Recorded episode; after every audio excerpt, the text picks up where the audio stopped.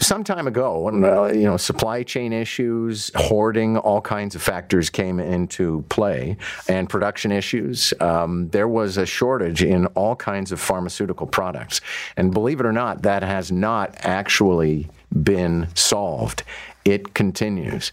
And, you know, like I said, there were many reasons. One of them would be that, for example, a factory where they produce a given medication all of a sudden 20% of your workforce is out because of COVID, and then you fall behind in production.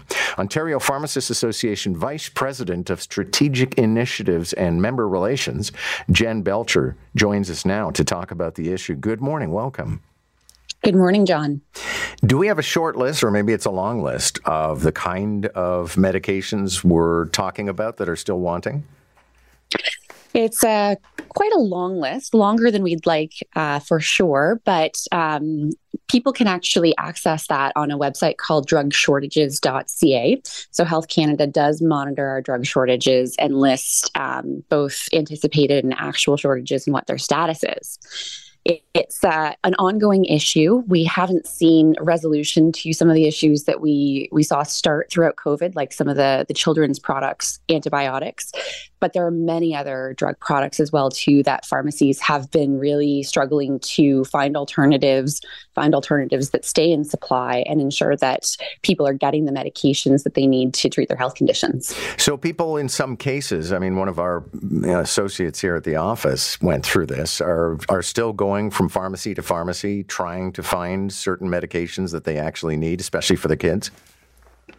Yes, sometimes that is the case. And that can be really frustrating for parents, especially when it's something like an antibiotic or a pain reliever where I've got a four year old who's prone to ear infections. You know that the sooner you can get those medications into your child the sooner they're going to be comfortable and it's it's hard to do that when you've got a sick child so um, we know as pharmacists especially those of us that are parents that this can be a really really tough uh, tough issue for for parents so um, we do our best to suggest solutions um, things like perhaps changing the medication, getting the doctor to write a prescription for a new drug entirely, maybe using a different format. So if the child can swallow pills or tablets, switching to that, and perhaps having to switch dose. Those are things that pharmacists can do independently. We don't need the doctor sign off for that.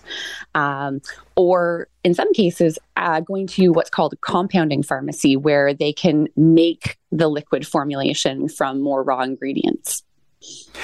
And what will be, if there is one, the long term fix for this? Um, because, as I mentioned, and you mentioned, the, the, the, it's a myriad of causes, and you know, one of them, the very fact that you and I are talking about this mor- this this morning, may send people to pharmacies to try to get their hands on products they don't need now, but they think they might need later.